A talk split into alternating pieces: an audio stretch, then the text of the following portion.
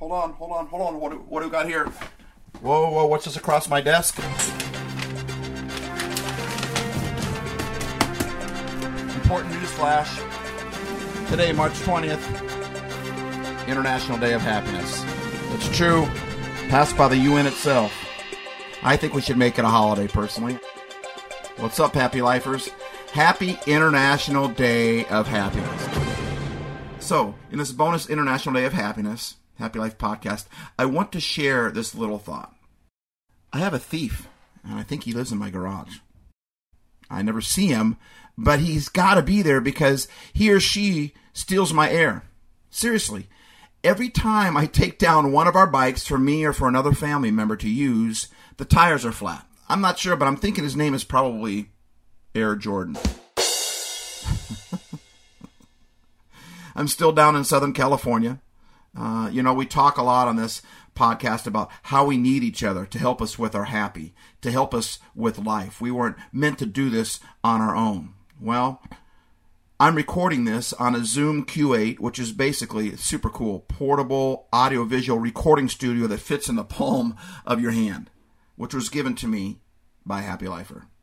I'm recording this inside of the house of a family of happy lifers who are letting me invade their home the entire three plus weeks I am down here. They give up their office and make it into this nice little suite for me, and they do it every time I come down to SoCal.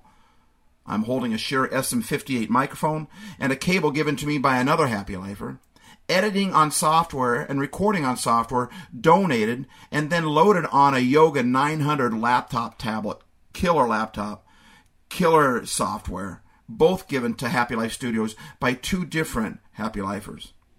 There's another family of happy lifers, as well as happy life coaching clients, that are allowing me to use one of their cars the entire time I'm down here. I'm not sure how he did it, but I think Air Jordan must have hopped in my carry on bag. I think he followed me down here. I noticed the other day that one of the tires on the car I'm using was looking low. And when I was hanging out with the owner a day later, he noticed the same thing. He said, You might want to get that tire checked out. So when I was on my way over the desert to do a few Happy Lifer roundtables, master classes, um, on my way over there, um, I stopped off at the gas station to fill the tire up. And the tire was so low that the pressure gauge wouldn't even read it. It wouldn't even register on the gauge, which is weird because all the other tires were fine. They were all 32 psi, which is the right in the range you want uh, in most cars, depending on the tire, of course. But this one tire was so low it didn't even register. How does the air come out of one tire like that? One tire? I mean, I know it could be a leak, but do all the bikes in my garage have leaks every time? Because every time I pull one of them down, I have to fill one or both tires up again. Sometimes that happens to us in life. I know for me personally, today I'm out of air. I'm just winded. I'm tired. I'm worn out. I don't know if you've ever spoken publicly before, but if you have, then you know that speaking can really wear someone out. And I don't know if every speaker is that way. I just know for me, um, I am. And you can probably tell by listening to our podcast that I put a lot of myself into it when I speak whether I'm talking one on one in a conversation, or I'm speaking into my portable recording studio device, or if I'm at home in Happy Life Studios, I get into it emotionally. Uh, but it's nothing compared to what I do when I'm speaking live in front of a crowd, in front of an audience. when there's a crowd I'm speaking to, I am all over the place.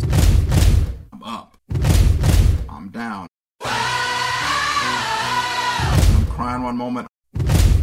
I'm laughing the next. I go from quiet to loud and then back to quiet again in just moments. I mean, I'm really emotionally involved in what I do in everything in life, but particularly I'm a communicator. And when I communicate, I think that's one thing that makes me good at what I do is I just get so emotionally into it. I just really love it. It's really easy for me to do. It's hard for me not to. It's hard for me to pull back and pace myself. I just don't I don't know how to do it. I have to go all out or not at all. And I know there's a lot of more speakers out there that, that are more logical, they're organized, controlled, linear, they're calm, you know. They think more and maybe feel less through the process of speaking and don't get nearly as emotional uh, because we're all created differently. Not everyone gets emotional when they talk. Some are more factual, some are more feeling oriented, because some of us are more mind oriented people and some of us are more heart oriented people. I don't think either one is wrong. I think they're both needed. All of us have a heart and a head. If we're missing one, you'd be dead. that almost sounds like a bad Dr. Seuss book there. All of us have a heart and a head. If you're missing one, you'd be dead. so I just know that when you give out a lot emotionally, whether you're speaking somewhere or even if you're playing at Disneyland, can you tell what I did last week?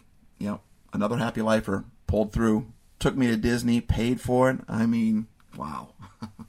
so, uh, no matter what you're doing, if you're giving out a lot emotionally, it's going to drain you. So I started Friday afternoon and went all the way through Sunday night, late Sunday night. I did four Happy Life Roundtable Master Class sessions, and every session is like three to four hours. I spoke at a church on Sunday morning, and then several hour and a half drives in between all of them. So I am just wiped out.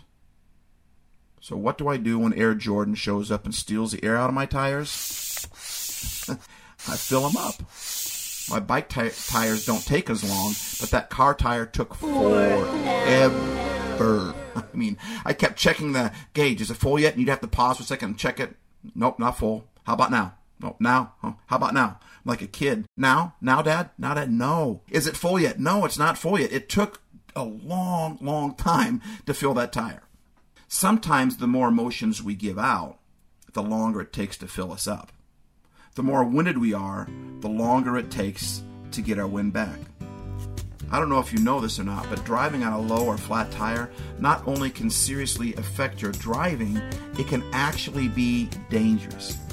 It can cause overheating. And the same is true with life. If we're driving on low tires, living with an underinflated emotional tank, it can cause serious overheating. I don't know about you, but I find myself getting overheated at the drop of a hat sometimes. I mean, it actually shocks me how easily I can become so angry. However, when my tires are full, it just doesn't happen that fast or that much. When I'm emotionally full, I don't get so angry. Things don't bother me as much. But when I'm emotionally deflated, boy, it can happen like that. I actually believe this is why so many seem so angry so much of the time. I mean, they are simply emotionally or even physically or maybe mentally or, or, spiritually underinflated and they haven't taken the time to air back up. Check this out. The National Highway Traffic Safety Administration tells us that nearly one third of cars, trucks, SUVs are being driven with at least one underinflated tire. And judging from social media, from life, from driving on the on the road, from other media, and etc. I bet we have that much or even more living at, with at least one underinflated portion of their life. Their, their emotional tank is underinflated, or their physical tank is underinflated. They're they're worn out. They're wiped out. Because when you look at their social media posts and you and you hear them and you see the, the the sharpness come out so fast and so easy and you know I was talking one of our roundtables was for um, a group of teenagers. It was so cool, man. They're, they just they just caught it, man. They just when they, and when they caught what we're talking about, they just it was crazy. They just lit up. And one of them was telling me a story about how you know they posted on their Instagram something that they did, and then all these people said really cool things about it, but someone else just came up and said you're a loser, or that's stupid, or that's not tough, or whatever. I mean, why do people post stuff like that? Why? What causes them to do that? I think that oftentimes, if not all the time, it's because they're underinflated in their emotional part of life, or their physical, or their spiritual, or mental part of life. Not only can driving on low tires cause um, overheating, but driving on low or flat tires can cause premature wear. The tire becomes worn so much faster. We wear the tire out a lot quicker than it's rated. Like a tire that's rated to last 40,000 miles will last only a portion of that when it's uh, underinflated. When we live with low emotional pressure, we find that we get worn out. We get weary quicker and more often. Life seems to take more energy to live. We need new tires, if you know what I mean, more frequently. I mean, we need we need to find ourselves need we just got off a vacation. We need another one already. We need, we can't wait for the days off to come quicker. We we need more naps. We need more coffee, right? We need more for me chai teas. We need to, to change those tires more often because when they're underinflated, they wear out quicker. When we're underinflated, we wear out quicker. We get worn out faster than we normally would when we're inflated correctly. Driving on a low tire can cause the vehicle to pull more in one direction than the other. We have to pull on the steering wheel, we have to hold that steering wheel down to keep the car going straight. And if we stop holding that, you know, pulling that, that pressure the whole way, which gets after a while on the road gets obnoxious when you're just constantly fighting that steering wheel. But if you let go for a second, man, that car will veer off into the ditch or into the median or even into the median or even into oncoming traffic like that fast. But when the tires are fully inflated, it takes hardly any pressure on the steering wheel to keep it going straight down the road, to keep it staying in its lane. This is also true when we live with low emotional pressure. Sometimes we have to fight so much harder to stay in our lane, to stay in our groove, to, to stay in the happy. We're always fighting something. Something's always trying to get us crabby. Something's always trying to get us angry. Something's always trying to, because we're underinflated emotionally, we find ourselves having to fight to stay on the right track. I mean, when I'm worn out emotionally, I slur over my words. I can't think as clearly. I have trouble thinking of words or even putting sentences together. I mean, it's just funny. When I'm tired, man, I, I can hardly, but I can tell when I'm no longer, when I've filled up my emotional tank, man, I can think clearly. I'm saying words sometimes that I'm like, I didn't even know I knew that word. I mean, I'm, I'm sometimes I'm a walking dictionary when I'm rested up, but boy, when I'm worn out, I can barely come up with just the simple words to say. We're not just physical beings we're emotional beings. We're mental beings. We're spiritual beings. We're human beings. now, uh, we have all these different sides to us, just like a car that has all the gauges on it. The gauges are there to tell us so that we can watch because when one of the gauges drops down too far, it affects the running of the whole car and oftentimes stops the entire car from running. And when we're drained physically, it affects our emotional, when we're drained emotionally, it affects our spiritual, it affects our physical, because the gauges are all interconnected and affect each one's performance. I think sometimes the problem with our happy is we're simply drained emotionally, physically, mentally, spiritually, whatever. When that happens, we just need to fill ourselves back up. So, how do we do that? Well, you play. That's right, you heard me right. Did he say that? I did. That's how I do it. Play is super important to life. It's super important to happy. We were all made to play. As a child, it's one of the first things you do. It's it, as a child, it's actually how we learn to live through play. Another thing we can do is cut ourselves some slack and even cut other people slack. I mean, I don't know about you, but when I'm worn out, it's just so easy for me to just to just judge people and just get angry at people. I get angry when they drive a certain way because I feel like they're in, you know, they're, I'm thinking about me, right? And when I cut other people slack, you know who I'm really cutting slack? I'm cutting slack to me, honestly. When I'm holding something against somebody else or I'm hard on other people, it's hard on me. But when I'm cutting other people slack, it actually gives me slack to live easier and happier. Problem is, we have a hard time letting ourselves play for some reason. I don't know, giving ourselves some time off. Like we get sick, and the moment we start to feel better, even though we're not completely healthy yet, we just got to get back to work, got to get back in the office, got to get the laundry done, got to get. I understand work piles up. But what happens is we find ourselves relapsing back into the sick because we wouldn't allow ourselves to take that extra day or two off and get completely whole, completely healed. It's an old illustration that speakers have been using for a long time. It's called sharpening your axe. I mean, when you have all these trees to chop down, you don't want to take the time that it takes to sharpen your axe because that's time you could be using to cut down more trees, right? However, if you're trying to chop down trees with a dull axe, you have to work harder to cut down fewer trees. But if you take the time to sharpen your axe, you'll not only catch up to the one using a dull axe, you'll actually pass them up. And check this out you'll spend less energy doing it. Uh, other ways to inflate our tires, to sharpen our axe. Get alone. Go somewhere and get quiet. If you like to read, then read. However, if you don't like to read, then don't. I know that sounds pretty deep, isn't it? If you like to read, read, and if you don't, don't. But we all recharge differently.